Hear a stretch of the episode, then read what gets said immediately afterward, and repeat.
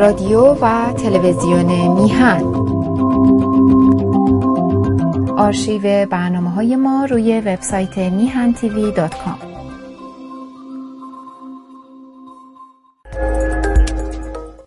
با درودی دوباره خدمت یکایک شما خوبان و نازنینان. سعید بهبانی هستم.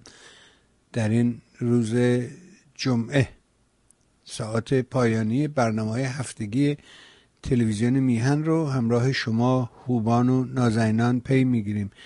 دهم شهریور ماه هست اول ماه سپتامبر. گفتم این ماه آگست خیلی ماه عجیب و غریبی بود و ضمن همه طوفان هایی که به بار آورد نمی‌دونم این لحظه آخر یه طوفانی رو ورد به کالیفرنیا که گفتن 84 سال بود که اصلا هم چیزی در کالیفرنیا اتفاق نیفتاده بود طوفان دریایی بیاد ولی آمد و خسارات هم زد. و دیروز هم فلوریدا و جورجیا رو در به داغون کرد. و مهمتر این که دوست خوب من. رفیق نازنینم بیژن مرتزوی یار ایام شباب و می‌دونی که این دوستی هایی که از توی دبیرستان اینا شروع میشه و اگه ادامه دار باشه همجوری تداوم داشته باشه روسی های عمیقیه. من سعادت این رو دارم که سه چهار تا از این دوستای خوب در کنارم هستن. مثل همین دوست نازنینم آقای آلبرت که در این ساعت روزهای جمعه در خدمتش هستیم خب دوست دوران نوجوانی است. اینا دوستی های ماندگار است. ریشه در خیلی خیلی عمیق دارد. و بیشن دیروز همسرش عشقش رو از دست داد. ستاره به آسمان رفت. و خیلی براش متاثرم برای اینکه زندگی خوبی رو شروع کرده بود با این همسرش و عاشقانه با هم زندگی می‌کردن.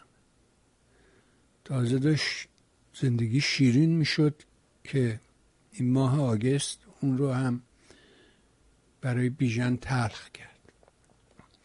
براش به حال آرزوی صبر می‌کنم.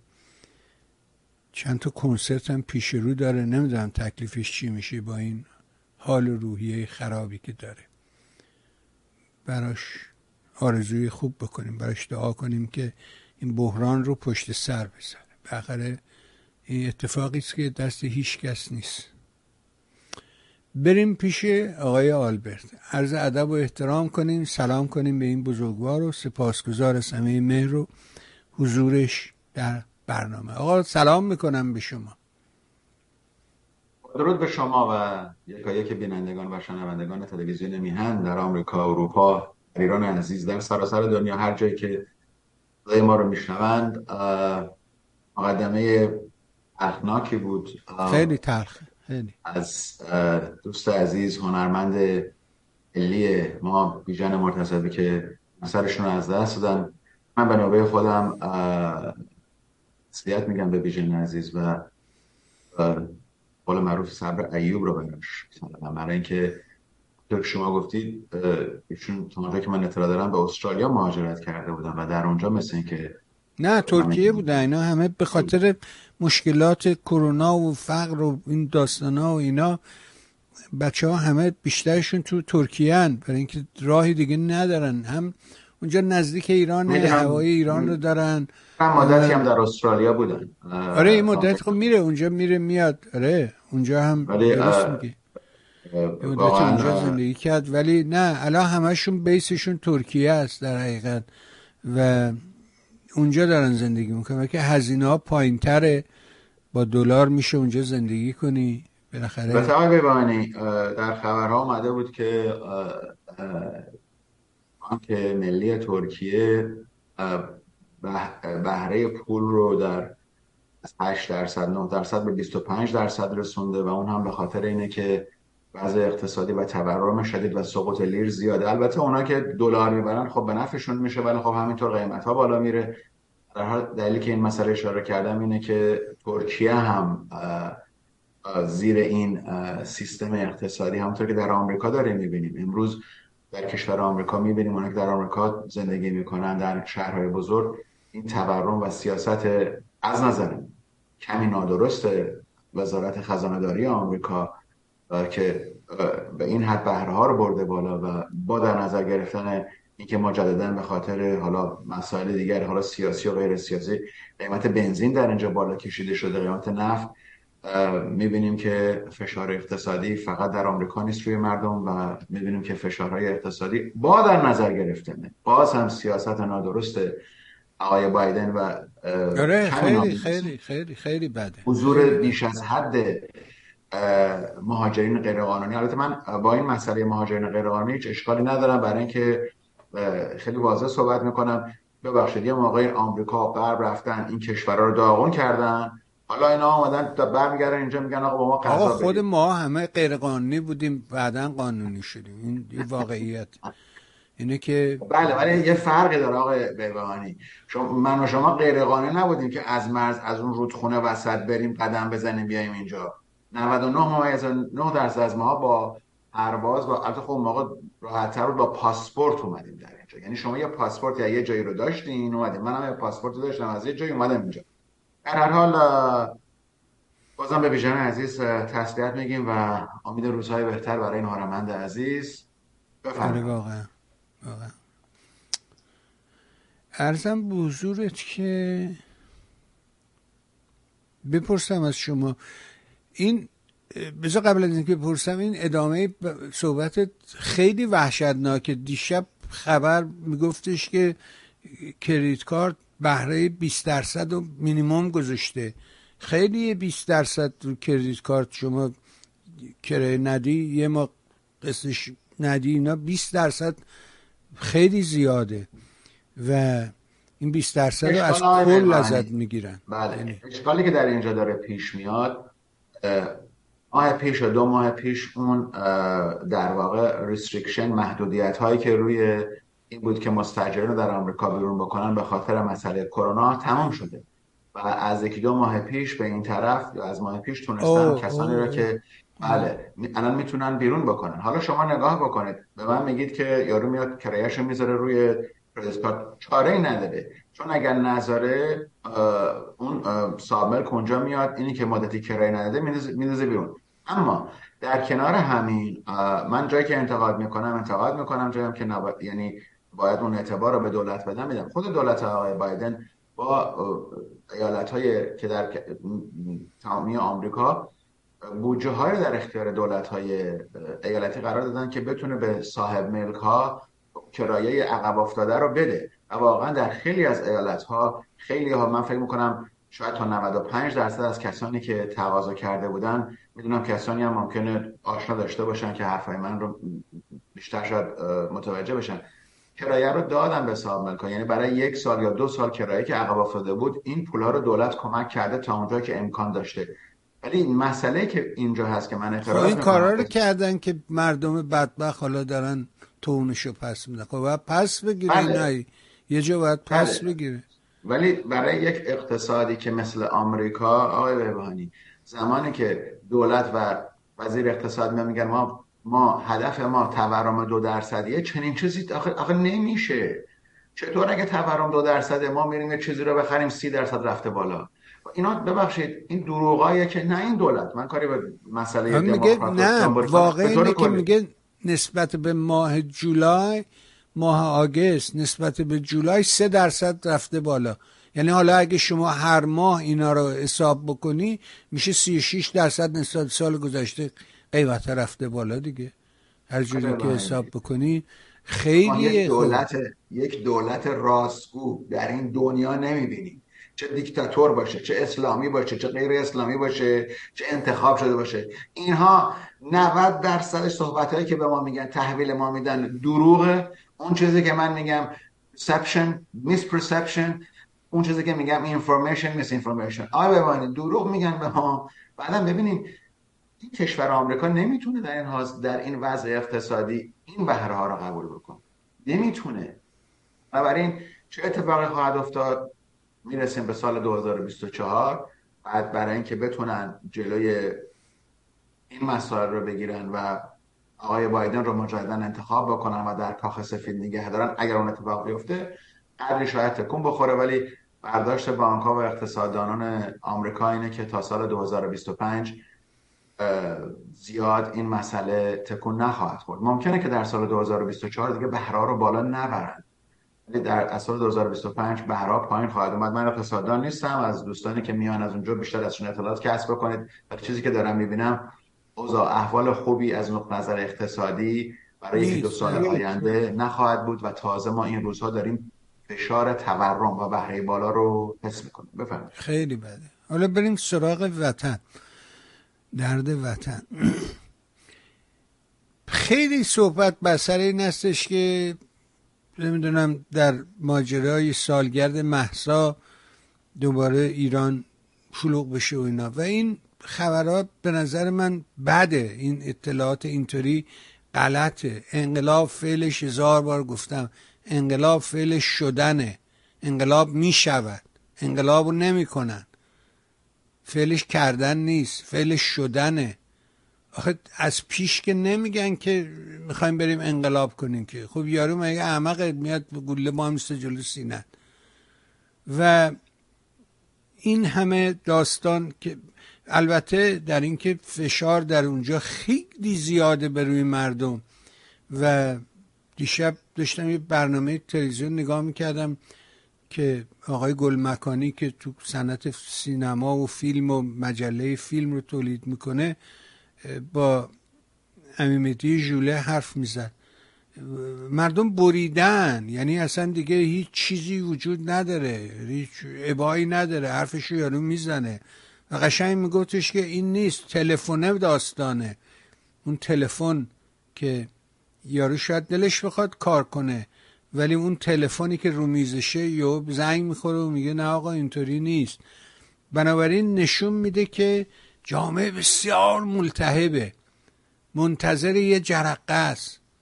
ولی اینکه ما بگیم 25 میریم این کارو می‌کنیم نمی‌دونم. می‌پرسم نظر شما رو. آیا در حقیقت می‌خواد که انقلاب بکنه؟ چی داستان؟ در سراسر دنیا در تاریخ نوشته شده دنیا همیشه یک کلمه وجود داشته سازماندهی. سازماندهی یعنی اون انقلاب در یک زمان در یک مقطع انجام میشه. اگه برگردیم به سال 1357 1356 یک سال یا 15 ماه یا 19 ماه یا 18 ماه که قبل از انقلاب انقلاب بهمن 1357 اتفاق افتاد سازماندهی وجود داشت. سازماندهی بدین معنی که این گروه های تروریستی همین این چپی ها همین گروه های مجاهدین یا نمی‌دونم گروه های دیگه خلق گروه های اسلامی که با اینها متحد بودن و سازماندهی کشوری که از خارج اینها رو پشتیبانی می‌کرد. برای همینه که من همیشه اینجا میگم که به سه دلیل رژیم ها عوض میشن. فساد دستگاه رهبری در نارضایتی مردم و دخالت خارجی. دخالت خارجی منظور من نیست که آمریکا بمب افکنه بپنجه و بفرسته پایگاه سپاه پاسداران بزن خیر. لیبی از اینها پشتیبانی می‌کرد پول می‌داد در 1350 گروه های فلسطینی پول های عربستان سعودی و بند بساط رو می‌گرفتن و جایی که بدن برای داخل سازماندهی خودشون و کمک بکنن به آوارگان فلسطینی اینا رو تعلیم می‌دادن همین این گروه هایی که امروز سر کار هستن یا بچه ها و نوادگانشون سر کار هستن. بنابراین سازماندهیه. ولی امروز اتفاقی که داره میافته جنبش محسا آقای بهبانی در تاریخ ایران نوشته شده. جنبش محسا نوشته شده. 1401 بوده. هر سال. این نوشته شده. این چیزی که ثبت شده.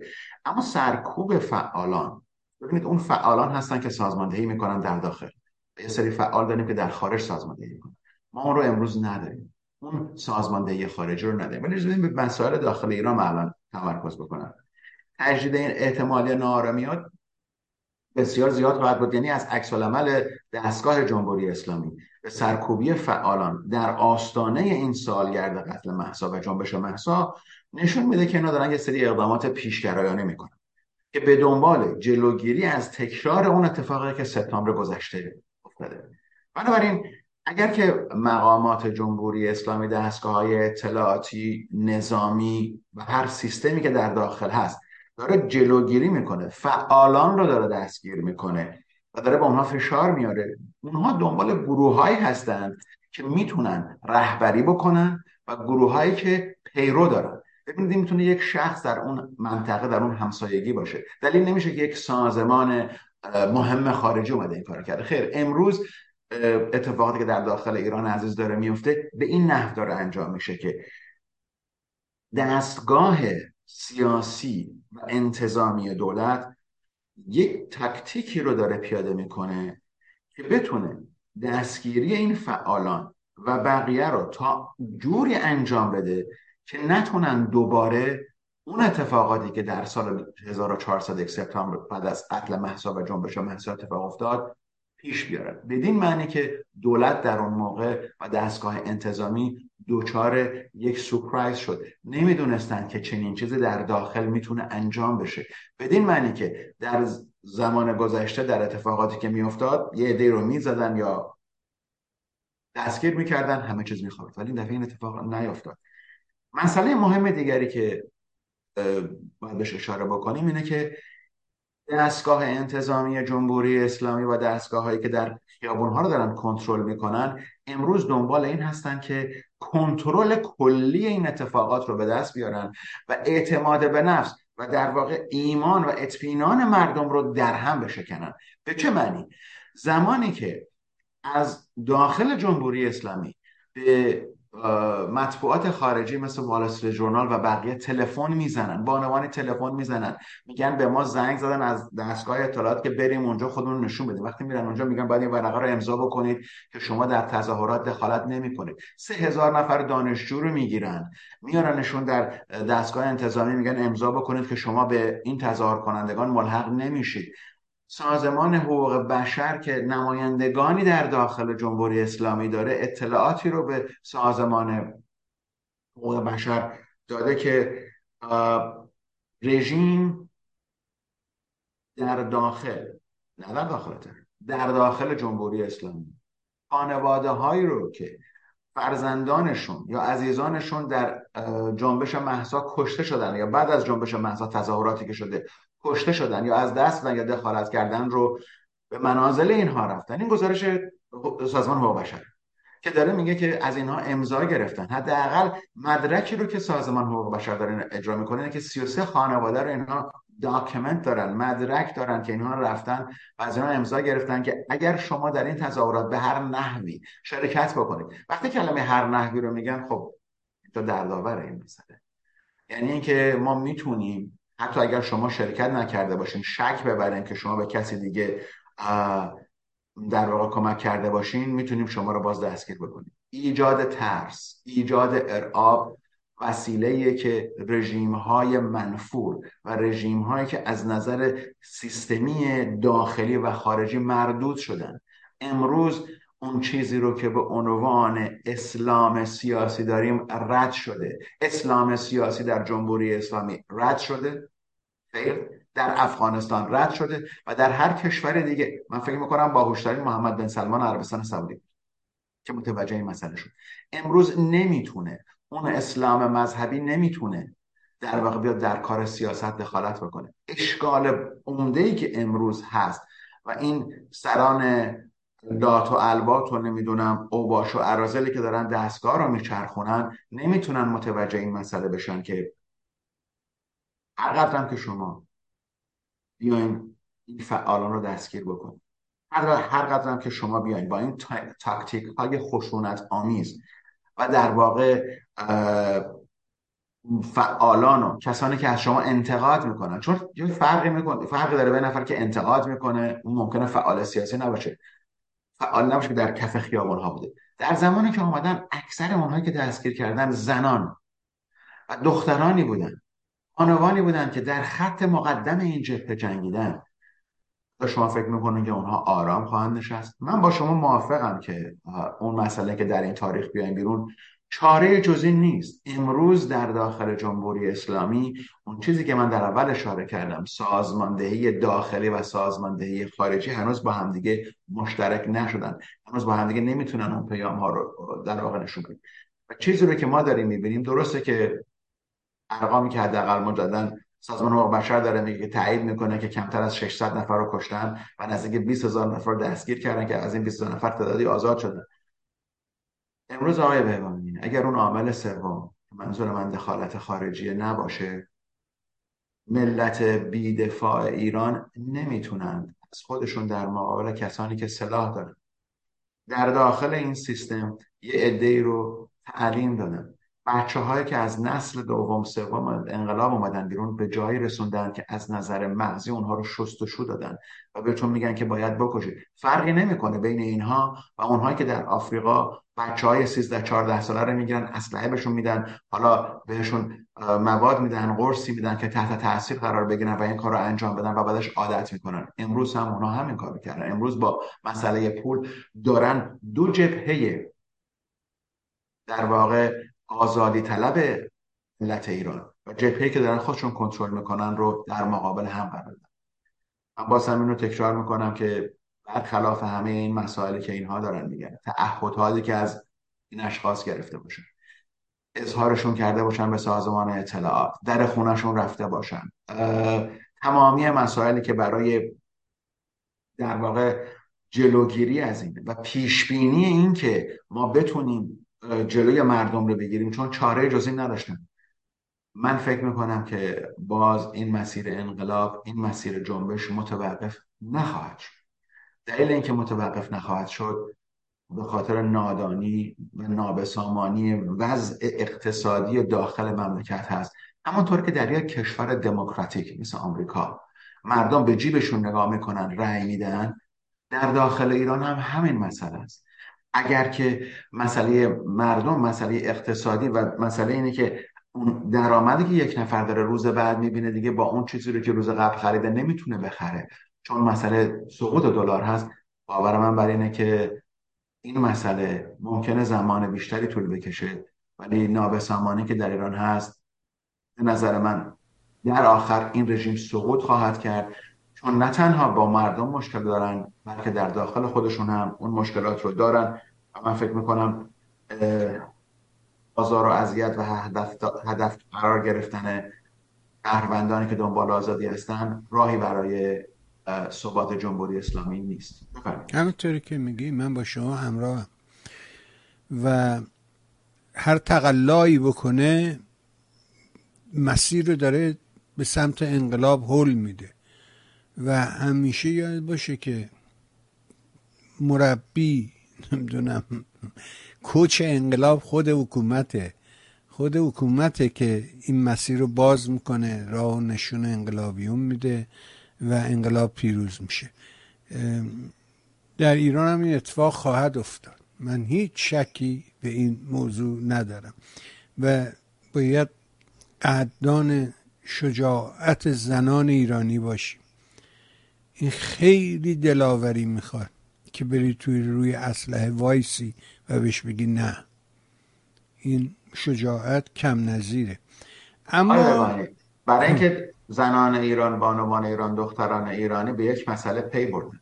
و اون اینه که رژیم خواست. این جمعیت 50 درصدی حالا ما در هر جای دنیا که بگردیم بالاخره نزدیک 50 درصد بانوان هستن.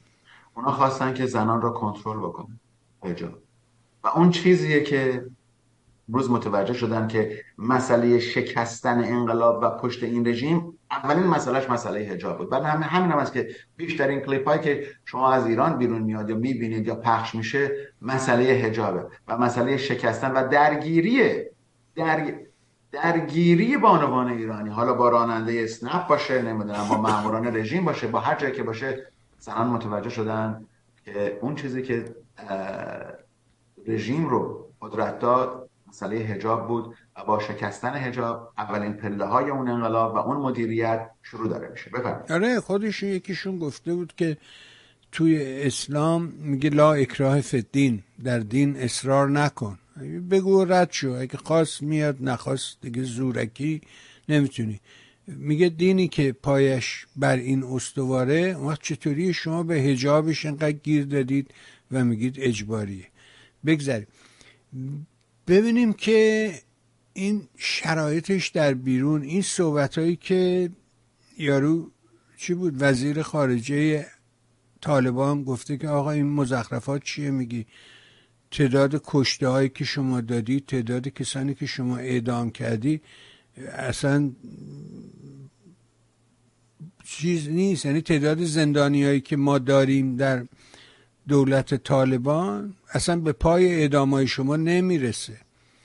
ولی حالا نمی‌دونم معاون عبداللهیان افتاده دست پا که نه آقا اینطوری نیست فلان اینا. بگذاریم بریم سفر عبداللهیان رو دنبال کنیم ببینیم که او به دنبال چی میگرده. این سفرها برای چیه؟ بره عربستان بعد بره لیبی بره لبنان بعد بره سوریه.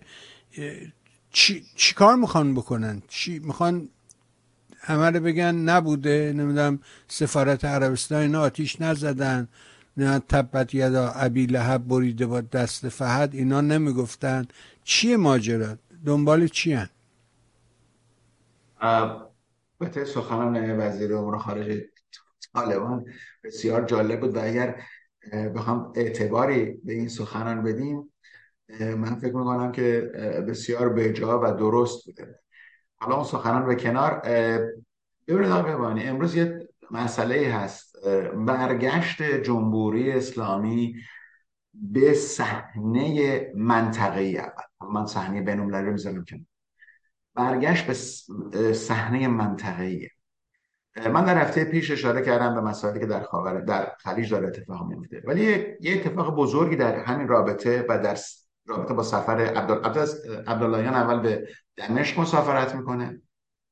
میره اونجا سوریه با نوچهشون بشار جان رو ببینه.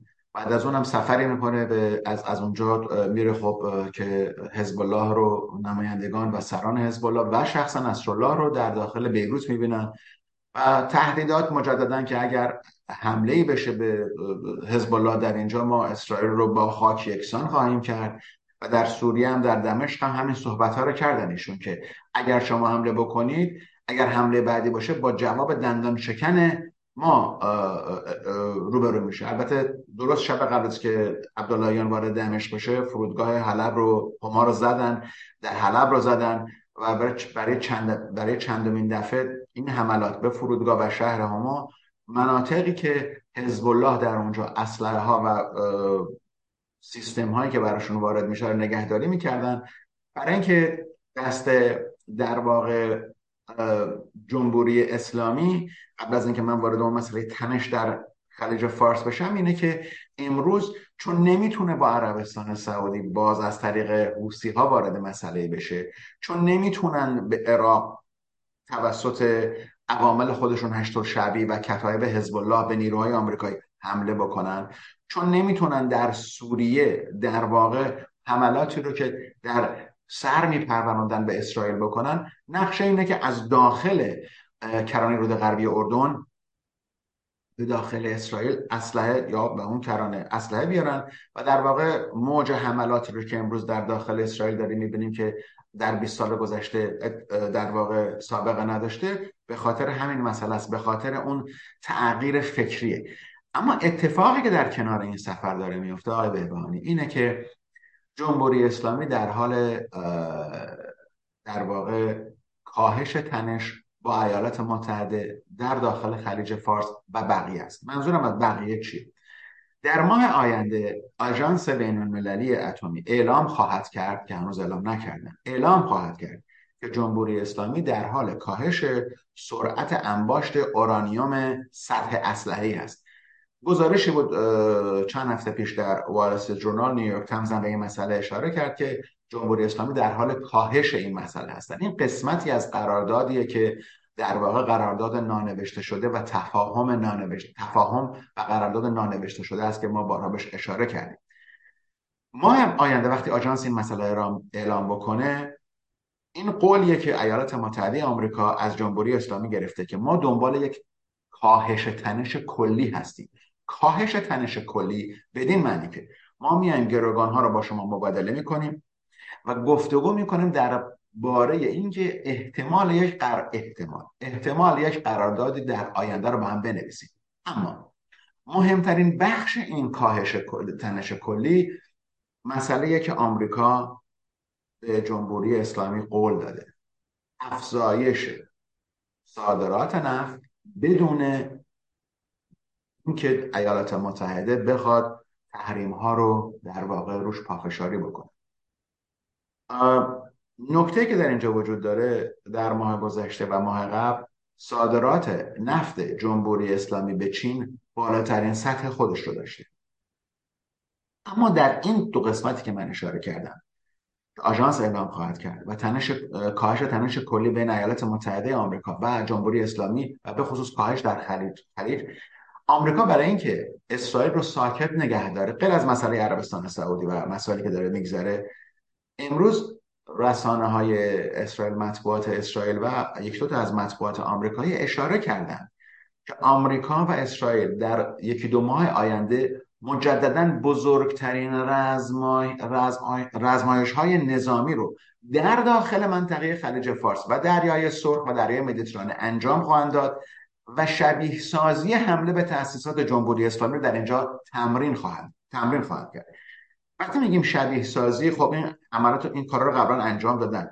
بنابراین در این شبیه سازی که این دفعه قدری متفاوت هست با دفعات قبل استفاده از هواپیمای B52 و F35 و هواپیمای F22 آمریکا که فقط آمریکا صاحب این هواپیما هست و اونها هم از سیستم استلث در واقع سیستم ضد رادار استفاده می‌کنه. ولی این هواپیماها در سطح بسیار بالاتر و دور پرواز هستند. یعنی می‌تونن از داخل خاک آمریکا به هر جایی که بخوان حمله بکنن. ولی در قسمت مهم اینجا سامانه های موشکی پتریات به اسرائیل منتقل میشه. تا حالا این این سیستم این سامانه موشکی به اسرائیل منتقل نشده بوده. این سیستم به اسرائیل منتقل میشه اون تمرینات و اون شبیه سازی حمله به تاسیسات اتمی جمهوری اسرائیل جمهوری اسلامی در واقع انجام میشه. و اون اطمینان خاطریه که اسرائیل داره ببخشید آمریکا داره به اسرائیل میده که اگر من دارم تنش کلی رو در خاور میانه در خلیج فارس کم می‌کنم اگر ما داریم چشممون رو میبندیم به صادرات بیشتر نفت جمهوری اسلامی به بازار جهانی نفت که البته آمریکا به این احتیاج داره من در اول برنامه اشاره کردم که قیمت بنزین در حالا در کالیفرنیا خب در لاس وگاس چون در اونجا هستم میرم میام قدر پایینتر در ایالت دیگر پایینتر از اینجا شاید بنزه 20 درصد 15 درصد قیمت تفاوت داره. ولی قیمت ها به جای رسیده که برای آمریکا با مسئله که در اوکراین داره میگذره نمی‌خوام بگم احتیاج داره ولی می‌خوان جمهوری اسلامی رو وارد این مسئله کنن که از چنگ چین و روسیه رو خارج بکنن. امروز بازار جهانی نفت توافق آمریکا. توافقی نوشته نشده ها. اون تفاهم رو ما میگیم توافق. توافق آمریکا و جمهوری اسلامی رو در حال حاضر اتفاق دیده افتاده. بدین معنی. که اجرای تحریمات رو آمریکا کمتر خواهد کرد. و من قسمتی رو که مجددا تکرار می‌کنم اینه که دخالت خارجی یعنی این. دخالت خارجی یعنی پشتیبانی نکردن از مردم ایران و پشتیبانی نکردن از شاهزاده رضا پهلوی. این دخالت خارجیه. این دخالتیه که ایالات متحده آمریکا میاد میگه ما با اون شیطانی که فعلا سر کار هست کنار میایم تا اینکه نیایم ببینیم کسی بیاد سر کار که, که هست و چه خواهد شد. ولی اون صحبت که در بخش اول کردیم آقای بمانی بسیار بسیار ربط داره به این مسئله که ما داریم الان صحبت می‌کنیم. ببینید آقای بمانی وقتی میان اون مسئله 6 میلیارد رو می‌خوان بدن در مقابل این داستان اجازه من یه اشاره تاریخی بکنم و مسئله گروگانگیری و سیستم اون سیستم باجگیری.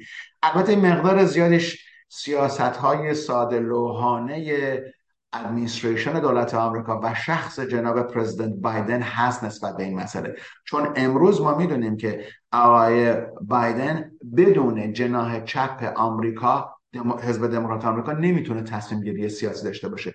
و تمامی یا اکثرا سیاست خارجی آمریکا غیر از اون گروه های تینک تانک گروه هایی که برنامه ریزی می‌کنن که چه برنامه پیش بره اجرای اون که دست کاخ سفید هست می‌دونیم که جناح چپ کنترل عجیبی روی این سیاست داره. به خاطر همینه که هنوز نتونستن با عربستان کنار بیان. چون اگه آقای بایدن بره مثلا محمد بن سلمان رو بغل کنه ماچش بکنه عکس این در روزنامه های آمریکا که نوشته بشه دیگه فاتحه آقای بایدن رو برای انتخابات 24 بخونه. بنابراین این مسئله است که در نظر بگیریم اشاره که می‌خواستم بکنم به این مسئله تاریخی گروگانگیری اولین گروگانگیری نوشته شده آقای بمانی در سال 1190 یعنی در قرن 11 12 اتفاق میفته اون کسی که ما بهش در فارسی میگیم ریچارد شیرده ریچارد لاین هارت پادشاه انگلستان. این کسی بوده که آدم رو جمع می‌کرده و اون داستان جنگ های صلیبی و اینها از اینجا شروع میشه که ایشون آدم ها رو میفرستاده اون شوالیه ها رو میفرستاده که برن اورشلیم رو مواظبت بکنن و جنگ های صلیبی شده بوده. دوک اتریش که پادشاه اتریش بوده میاد این آقای ریچارد شیرلر رو گروگان می‌گیره و پولی که در مقابلش می‌گیره سه ممیز سه میلیارد دلار یعنی به پول امروز که تبدیل کردیم ایشون گروگان می‌گیره اینو از دولت انگلستان پول می‌گیره و اینو آزاد می‌کنه. دومین بزرگترین در واقع گروگانگیری تاریخی 1552 بوده که فرانسیسکو که آخرین امپراتوری اینکا بوده رو بوده میشه و اون هم یه پول بسیار بسیار گذافی رو می‌گیرن تا آزاد بکنن و این 6 میلیارد که داریم صحبت می‌کنیم شاید اولین و بزرگترینش باشه. در هر حال وقتی میایم می‌بینیم که یک کشوری مثل قطر رو میارن که میگن آقا این 6 میلیارد رو میریزیم به حساب شما شما نظارت داشته باشید. آقای ببانی اینا که خودشون همشون تروریست پرورن که هرچی حماسی و نمی‌دونم اخوان و مسلمی که در قطر داره زندگی می‌کنه اینا خودشون پول به اینا میدن که از خود قطری ها مواظبت بکنن. حالا قطر شده نظارت بکنه بر پولی که می‌خوام بدن به این جمهوری اسلامی به این سپاه پاسداران برداره دوباره بریزه موشک و اسلحه بخره به بقیه کشورها بده. بنابراین اقدامات بشر دوستانه و دارو و غذا بازیه که در واقع پیاده کردن که بتونن بفروشن. بنابراین تمامی اینها رو ما اگر جمعبندی بخوایم بکنیم و این نتیجه گیری رو انجام بدیم که امروز کاهش تنش ها فقط و فقط برای اینه که این جمهوری ننگین رو حفظ بکنن و سر کار نگرش دارن تا اون زمانی که تاریخ مصرفش تمام بشه و به نظر می‌رسه که تاریخ مصرفش یواش یواش داره تمام میشه. بفرمایید.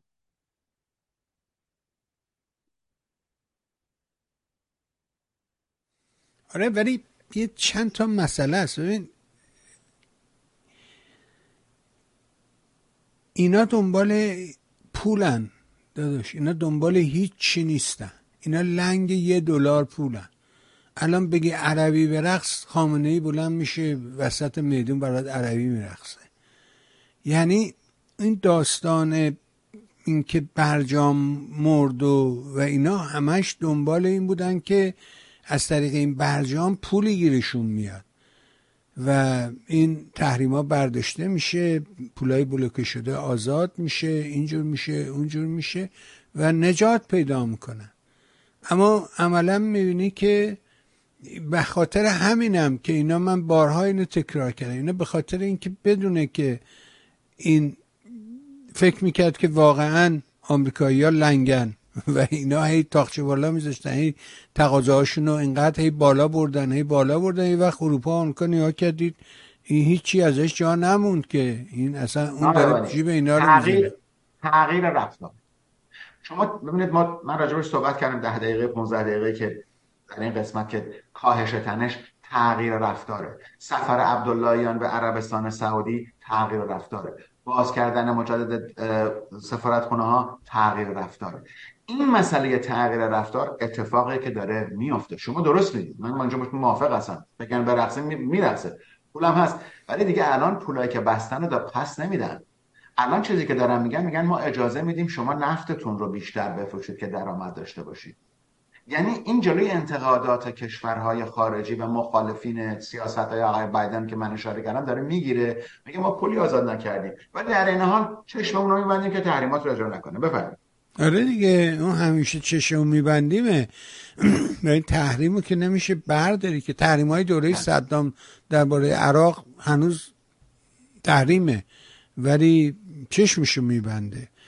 بذار بپرسیم از شما که حالا که صحبت این شد بپرسیم که در اسرائیل آقا خیلی اوضاع به هم ریخته. یعنی این اعتراضات همچنان علیه آقای نتانیاهو ادامه داره. رفتار دولت نتانیاهو خیلی رفتار عجیب و غریبیه. اون انسجامی رو که همیشه دولت اسرائیل داشته نداره. این آقای بنگویر برای خودش ساز می‌زنه الیکوهن برای خودش میرقصه. هر کدومشون یه جوری داستان رو گرفتن و مثل اینکه بیبی اون وسط گروگان ایناست به خاطر دولت ائتلافی.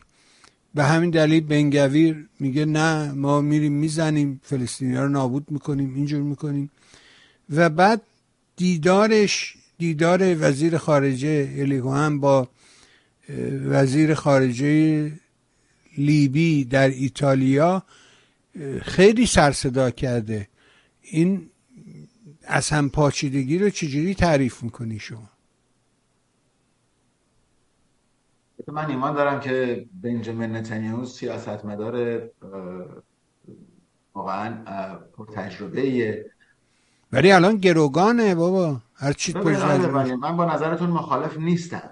با نظرتون مخالف نیستم. ولی شاید شاید یک سیاستمدار کهنکار می‌خواد نشون بده که آقای بنگویر سر کار هست و هرچی اون بگه برای اینکه خود آقای من قبلا اشاره کردم خود بنجامین نتانیاهو امروز اشکالات قانونی داره. و شاید هم می‌خواد اجازه بده که آقای الی کوهن که ادعای رهبری آینده حزب لیکود رو بعد از نتانیاهو داره چون آقای الی کوهن این مسئله رو اشاره کردن که شخص مناسبی هم از نقطه نظر من. بنابراین یک سیاست مدار کشتکار نظر شما یک جنبه است. از یک نظر می‌تونیم نگاه کنیم ولی از یک زاویه دیگه می‌تونیم ببینیم که شاید نتانیاهو داره می‌ذاره که اینا همه بازی و رقص خودشون رو بکنن تا اینکه سر کار باشه. فراموش نکنیم سخن آخر رو بنجامین نتانیاهو می‌زنه. اما برگردیم به دیدار محرمانه که در روم اتفاق افتاد. خب یک دیدار محرمانه بود من کلمه رو هی اشاره می‌کنم دیدار محرمانه. ملاقات در روم انجام شد بین آقای الی کوهن وزیر امور خارجه اسرائیل و خانم نجلا منگوش که وزیر امور خارجه لیبی هستن. البته همونطور که می‌دونید لیبی امروز در یک در تجزیه کامل وجود داره. دولت به رسمیت شناخته شده از طرف اروپا و آمریکا این دولتیه که سر کار هست که وزیر امور خارجه خانم نجلا منگوش بوده. و یه قسمت دیگه که اینها در ترابلس پایتخت لیبی دولتشون در اونجاست پارلمانشون در اونجاست دارن حکومت می‌کنن و قسمت دیگر لیبی توسط در واقع یک نظامی به نام افتار هست که ایشون قبلا مامور CIA بوده با CIA فعالیت های می‌کرده. حالا چرا از چشم CIA افتاده؟ داستانی از بحث ما خارج. در آقای لکوهن با خانم منگوش ملاقات کردن و در روم این مسئله اتفاق افتاد به دعوت وزارت امور خارجه و دولت اسرائیل قبلا از دولت لیبی درخواست کرده بوده که برن با هم ملاقات بکنن ولی دولت لیبی این مسئله رد کرده بوده. ولی اتفاقی که افتاد اینه که وقتی آقای کوهن این مسئله رو در اسرائیل اعلام کردن که من فکر می‌کنم نه تنها از نظر من از نظر خیلی کسانی که این مسئله رو دنبال می‌کنن این ملاقات بدون تایید مطلع بودن بنجامین نتانیاهو نخست وزیر اسرائیل و بدون تایید مطلع بودن نخست وزیر لیبی انجام نمی شده اخبار اونجوری که می‌خواد گفته میشه ولی اتفاق اونجوریه که در واقع پیش اومد. خانم منگوش بعد از این ملاقات و بعد که آقای الکوهان این مسئله رو اعلام کردن نخست وزیر لیبی بلافاصله خانم رو برکنار کردن و خانم منگوش به خاطر ترس از جانشان به ترکیه فرار کردن و آقای اردوغان اجازه دادن کشون در داخل ترکیه فعلا اقامت بکنن تا ببینن که اوضاع احوال در لیبی چی میشه. در داخل لیبی تظاهرات زیادی شد پرچم اسرائیل رو سوزوندن و مجددا همین برنامه که ما نمی‌خوایم با اسرائیل رابطه داشته باشیم و دولت لیبی هم گفتش که نخست وزیر لیبی گفتش که این خانم بدون اجازه من این کار کرده و جوری که تونستن تظاهرات رو تقریبا آرام بکنن اینه که نخست وزیر نخست وزیر لیبی گفت این خانم قبلا هم بدون اجازه من کار دیگر کرده بوده که اون دفعه مورد در واقع اعتراض دولت قرار گرفته بود. سوالی که اینجا پیش میاد با اون مقدمه که شما اشاره کردین از آقای نتانیاهو اولا من فکر می‌کنم که این بازگو کردن و اطلاع رسانی ای نبوده کار نادرستی بوده اونم با کشوری که در واقع شما اصلا ارتباطی با شما نداره. هم مرز داستان لیبی و عربستان دو, دو چیز متفاوته. داستان لیبی با مسئله مصر و اردن که با اسرائیل سر کردن مسئله دیگریه. مصر و اردن به این مسئله پی بردن که از نظر نظامی نمی‌تونن با اسرائیل درگیری پیدا بکنن بنابراین بودن سر کرد جنگ رو کرده بود کشتار و خسارت نظامی خسارت مالی انجام شده بود. امروز اگر کشور لبنان با اسرائیل درگیری نداره ولی حزب الله داره یا سوریه درگیری نداره ولی سپاه پاسداران داره اون به این دلیله که این کشورها حس کردن که با در همسایگی اسرائیل قرار دارن و می‌تونن با هم دیگه زندگی بکنن. اما لیبی چرا؟ حالا غیر از اون مسائلی که اسرائیل اون رو یا دولت نتن... نتانیاهو اون رو یک بازار فروش اسلحه می‌دیده یک بازار صادر کردن در واقع سیستم های اگریکالچر در واقع زراعتی دیده که به اونجا صادر بکنه سیستم آبیاری به اونجا صادر بکنه. بازاری باشه از نقطه نظر اقتصادی. من نمی‌تونم دلیل دیگری ببینم. من فکر می‌کنم که من فکر می‌کنم که اتفاقی که داره در اونجا میفته شاید قدری توهم باشه یک دلوژن باشه برای نتانیاهو که می‌تونه با تمامی کشورهای عربی رابطه پیدا بکنه.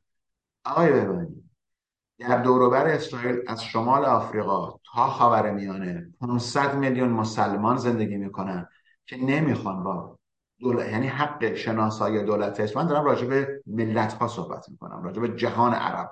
و مسلمان ها صحبت می‌کنم نه دولت ها دولت ها حکمشون و تفاوتی دارن با ملت ها این 500 میلیون مسلمانی که در منطقه هستن این اطمینان رو دارم که اکثر اینها نمی‌خوان. دولت اسرائیل رو به رسمیت بشناسن و اصلا اهمیتی براشون نداره. چرا اهمیت نداره؟ برای اینکه مسئله فلسطینی ها جز مسئله ای که در داخل مرزها قرار برای اینها اهمیتی نداره. واقعیت اصلی ژئوپلیتیک خاورمیانه چیز دیگری است. منشأ بحران داخل خاورمیانه که ما صحبت می‌کنیم که دهه هاست. کشورهای اروپایی و بقیه می‌خوام بگن که مسئله اسرائیل و فلسطین هست. در سال 1948 مسئله فلسطین وجود مسئله عرب و اسرائیل بود. پس مسئله عرب و اسرائیل هنوز وجود داره. با وجود که امروز می‌بینیم خب پیمان ابراهیم پیمانی بود که بسیار بسیار مهم بود و مطلوب بود و نتایج خوبی داشت و خواهد داشت. می‌دونیم که صلحی که با اردن و مصر کردن بسیار بسیار درست بود و جای خودش داشت. اما اجازه بدین که من این مسئله رو اشاره بش بکنم که این مسئله واقعیت اصلی ژئوپلیتیک امروز بیمیلی همیشگی و امتناع جهان عرب از قبول اسرائیل در اون منطقه هست. حالا چرا جهان عرب و اسلام؟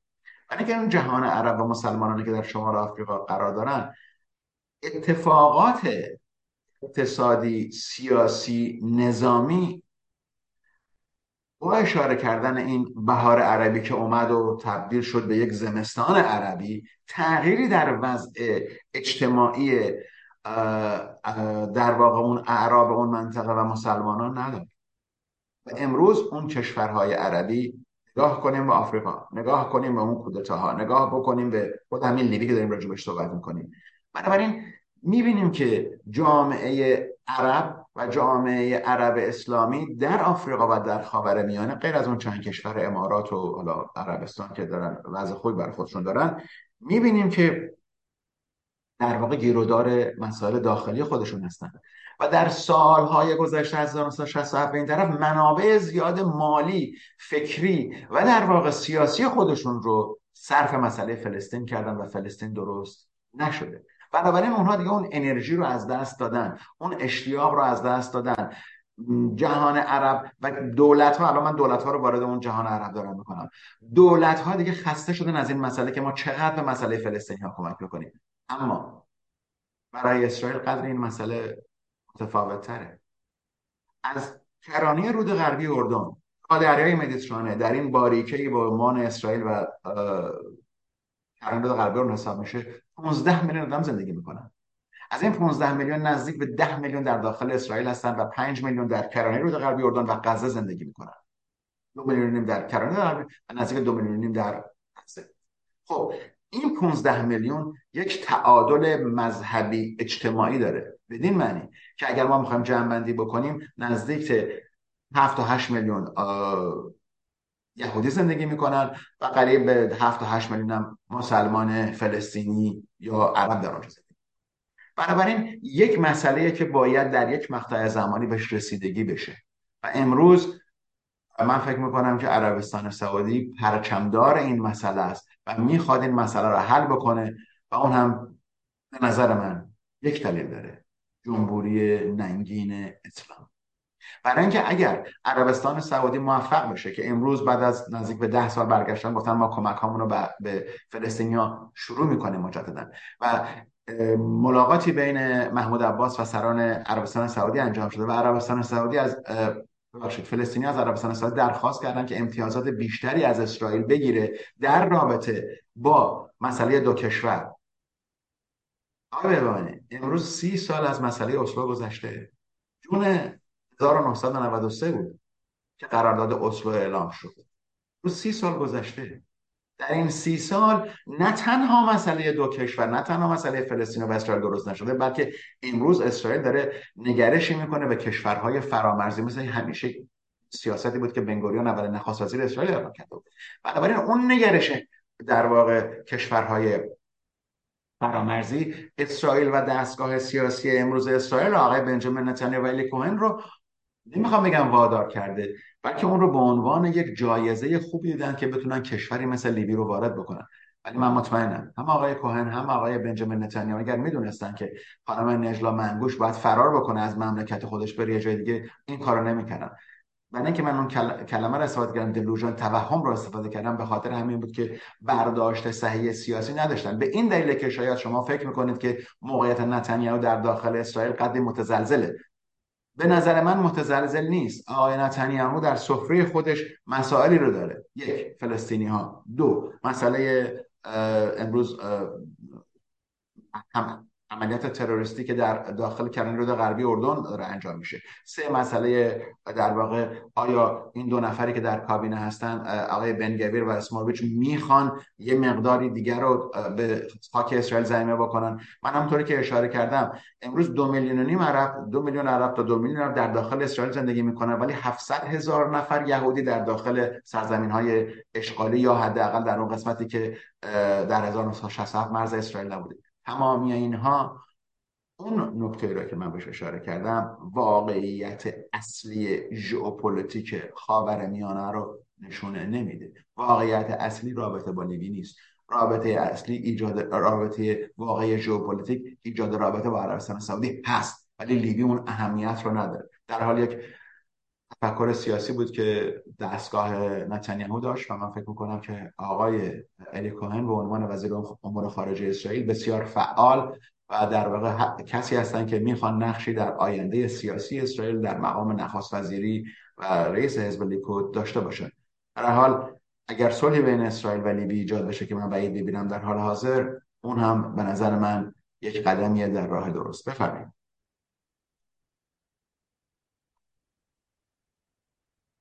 خیلی پرسش من فقط تا 7 دقیقه دیگه می‌تونم با شما باشم. آره می‌دونم. اونو فهمیدم.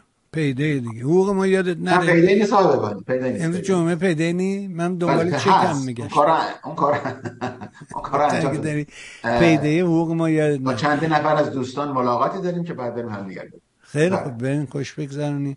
بذار اینو ازت بپرسم و مرخص بشم. اولا این داستان لیبی و اینها خیلی بامزه است برای اینکه لیبی یعنی چی؟ اصلا یه کشوره که هیچ انسجامی نداره هر تیکش دست یکیه یه ملوک و توایفیه یه تیکر ایتالیایی دارن یه تیکر فرانسوی دارن یه تیکر آمریکایی دارن. همین وضعیت رو در آفریقا داریم می‌بینیم و این کودتاهایی که یکی پس از دیگری داره صورت می‌گیره. در گابون هم کودتا شد. و می‌دونی که این منطقه ای که الان داره کودتایی که پس از دیگری نیجر و این ورانور داره صورت می‌گیره منطقه است که در حقیقت منطقه تحت حمایه یا نمی‌دونم استعمار فرانسه است و فرانسه اونجا حاکمه. و البته آمریکایی ها اونجا نیرو فراوان دارن. اینکه آمریکایی یهو میگن چی شد؟ چطوری شد اینا برای من حیرت انگیزه.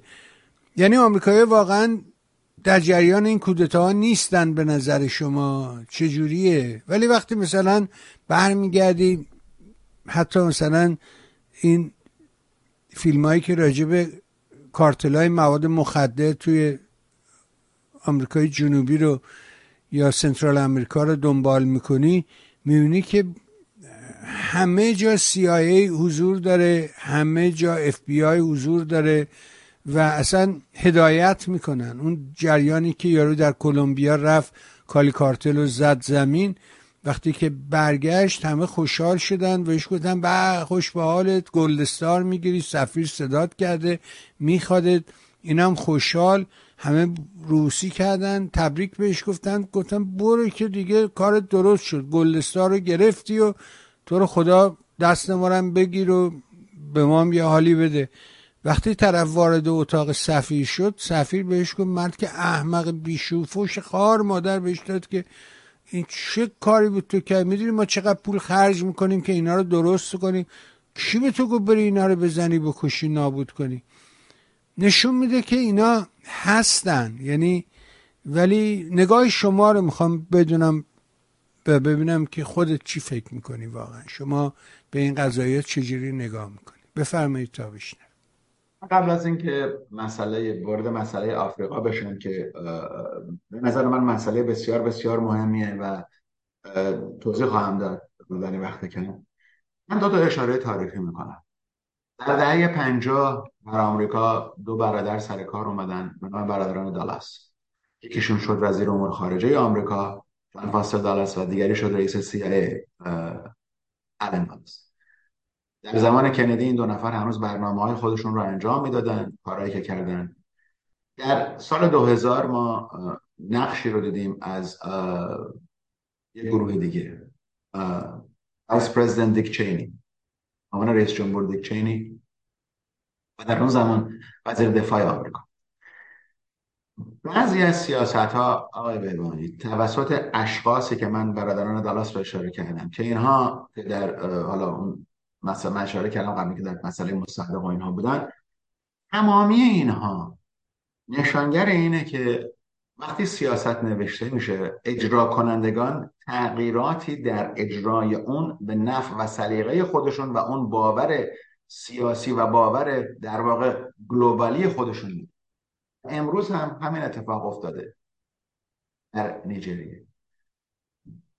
نگاه من اینه که در زمانی که چینی ها دست کردن به خاور میانه و در زمانی که چینی ها دست کردن به مناطق دیگه به خصوص اینکه در آفریقا تونسته بودند حالا در کنیا راه آهن زدن و کشورهایی که ما میگیم لندلاک یعنی راه دریایی نداشتن رو وصل کرده بودند به بنادری که بتونه با چین از نقطه نظر معادن زیر زمینی کار بکنه. من نمیگم تنها دلیل این کودتاها اینه ولی دارم میگم اتفاقاتی که داره میفته. مسئله چین رو نباید فراموش با وجود نیروهای آمریکایی در نیجر که بزرگترین پایگاه پهبادی آمریکا در آفریقا در نیجر هست. نیجر هم کشوری که یک ماه یک ماه پیش گفتن روسا در اونجا کودتا کردن. این آقای که رئیس بگنر که کشتن گفتن این این کارو کرده. بعد در کشور مالی باز اونجا کودتای نظامی شد. چند وقت پیش در کشور باکو فسینو در اونجا کودتا شد. در کشورهای دیگه همینطوری پشت سر هم کودتا شد. آقای دلایل این کودتاها فقط و فقط این نیست که دخالت خارجیه. اون ملت ها هم خسته شدن از این مسائل چرا اومدن ریختن تو خیابونان اینا که دیگه به این سریع نره سر کار نرسیدن که به مردم پول بدن بیام تو خیابون که. ملت ریختن برای اینکه از اون سیستمی که حالا آمریکایی یا فرانسوی ها سر کار گذاشته بودن خسته شده بودن. و نمی‌تونستن تحمل بکنن. این دلیل شماره دو است. دلیل شماره سه که من فکر می‌کنم اتفاقاتی که داره میفته برای جلوگیری از نفوذ بیشتر در سیستم اسلامگرایی مذهبی در داخل آفریقا دستگاه های دیکتاتوری نظامی بهتر می‌تونن عمل بکنن. منظور من به اینه که در داخل نیجر یا مالی و کشورهای دیگه که ما بهش اشاره کردیم سنترال افریکن کانتریز و بقیه و بقیه و امروز گابون که دو روز پیش درش کودتا شد این کشورها نتونستند جلوی اون مسئله نفوذ اسلامی ها با در نظر گرفتن اتفاقاتی که در لیبی افتاده که راجبش صحبت کردیم که امروز می‌دونیم در اونجا مذهبی گروه های مذهبی زیاد هستن با اتفاقاتی که در در واقع سومالی و بقیه افتاده دستگاه اطلاعاتی آمریکا و اروپا متوجه شده که دیگه نمی‌تونه با این کشورها حکومت های دموکراتیک در اونجا کار بکنن بنابراین اگر ما به دلایل اینا و در واقع به نقش اتفاقات ژئوپلیتیک نگاه بکنیم من می‌تونم به شما اطمینان خاطر بدم که در این کودتاها دست دستگاه های اطلاعاتی آمریکا و فرانسه بسیار بسیار فعال بود این کشورها با در نظر گرفتن اینکه نزدیک به چهار پنج هزار نفر نیروی آمریکایی و فرانسوی در نیجر، نیجریه، مالی و بقیه کشورها هستند نمی‌تونسته گروه اطلاعاتی روی زمین باشه و گروه اطلاعاتی در داخل ارتش یعنی چیز کاملا غیر ممکنی آقای با که دستگاه اطلاعاتی آمریکا در اونجا که اومدن پهپادها رو از تمامی نیجر پرواز میدن تمامی آفریقا رو دارن کنترل می‌کنن. و خود همین لیبی که راجبش صحبت کردیم رو در داخل نیروی نظامی این کشورها جاسوس نداشتن. بنابراین دید من دید دیگریه. حالا اگر اون تصویر رو در نیجر برگردوندن گفتن آقای رئیس وگنر که اومد حالا چند هفته پیش کشتنش ایشون این کودتا رو کرده خب بذاریم به حساب اونا. فرقی نمی‌کنه. مسئله اینه که نگاه بکنیم تغییر رژیم در این کشورها مقاصد ایالات متحده آمریکا و همپیمانان اروپایی رو انجام داده یا نه؟ یک جلوگیری از چین. دو جلوگیری از نفوذ بیشتر اسلامگرایان افراطی که به نظر من هر دو این مسائل این کودتاها انجام شده. امیدوارم در این مکتکم تونستم که جواب خوبی رو به شما داده باشم. بفرمایید. آره دیگه بالاخره اونجا الماس هست طلا هست خیلی خیلی پول هست قاچاق هست مواد مخدر هست و کنترل باید که آره فراموش نکنید خیلی از این مسائل معادن زیرزمینی رفته به چین رفته به روسیه. طلاها رو بردن دائما. من نمیگم نبردن نکردن. ولی من نکته که دارم میگم مقاصد در واقع آخری اون چیزی که داره انجام میشه و با رژیم های نظامی بهتر میشه کنار اومد. در ضمن سودان رو در این مسئله کنار نزنید. سودان هنوز گیرو داره فراموش نکنیم لیبی هنوز گیرو داره جنگ در سودان هست در لیبی هست و در این کشورها. بنابراین مسائل نفوذ اسلامگرایان اسلامگرایان افراطی به نظر من اولین و مهمترین درجه و بعد هم مسئله چین بود. بسیار ممنون. برای آرزوی بهترین دارم. مثل همیشه برای خودت عزیزانت خانواده محترم و گرانقدر پدر و مادر نازنین همسر بزرگوار تا فرصت دیگه. آقا ممنون. خوش بگذره. سلام. ما رو هم به دوستان برسانید. ممنون از شما. مرسی. هفته خوبی رو برای همه آرزو می‌کنم. دوشنبه که در آمریکا تعطیل روز کارگره. در حال تعطیلات خوبی رو برای همه آرزو می‌کنم. با سپاس و بدرود. مثل همیشه درود بر همگی. ممنون ازت. بها شنیدیم. فرمایشات آقای آلبرت رو. امیدوارم این گفتگوها کمکی به ما کرده باشد اگر این برنامه چون سایر برنامه مورد توجه شما هست مهر کنید و سایت میهن رو به دوستانت معرفی کن تا بتونن از بخشای مختلف سایت بهره ببرن. از همه همراهی و همدلی تو نازنین نیز نهایت سپاس رو دارم. برای شما خوبان نیز آرزو می‌کنم روز و روزگار اونجوری که دلتون می‌خواد براتون باشه. ممنون از شما.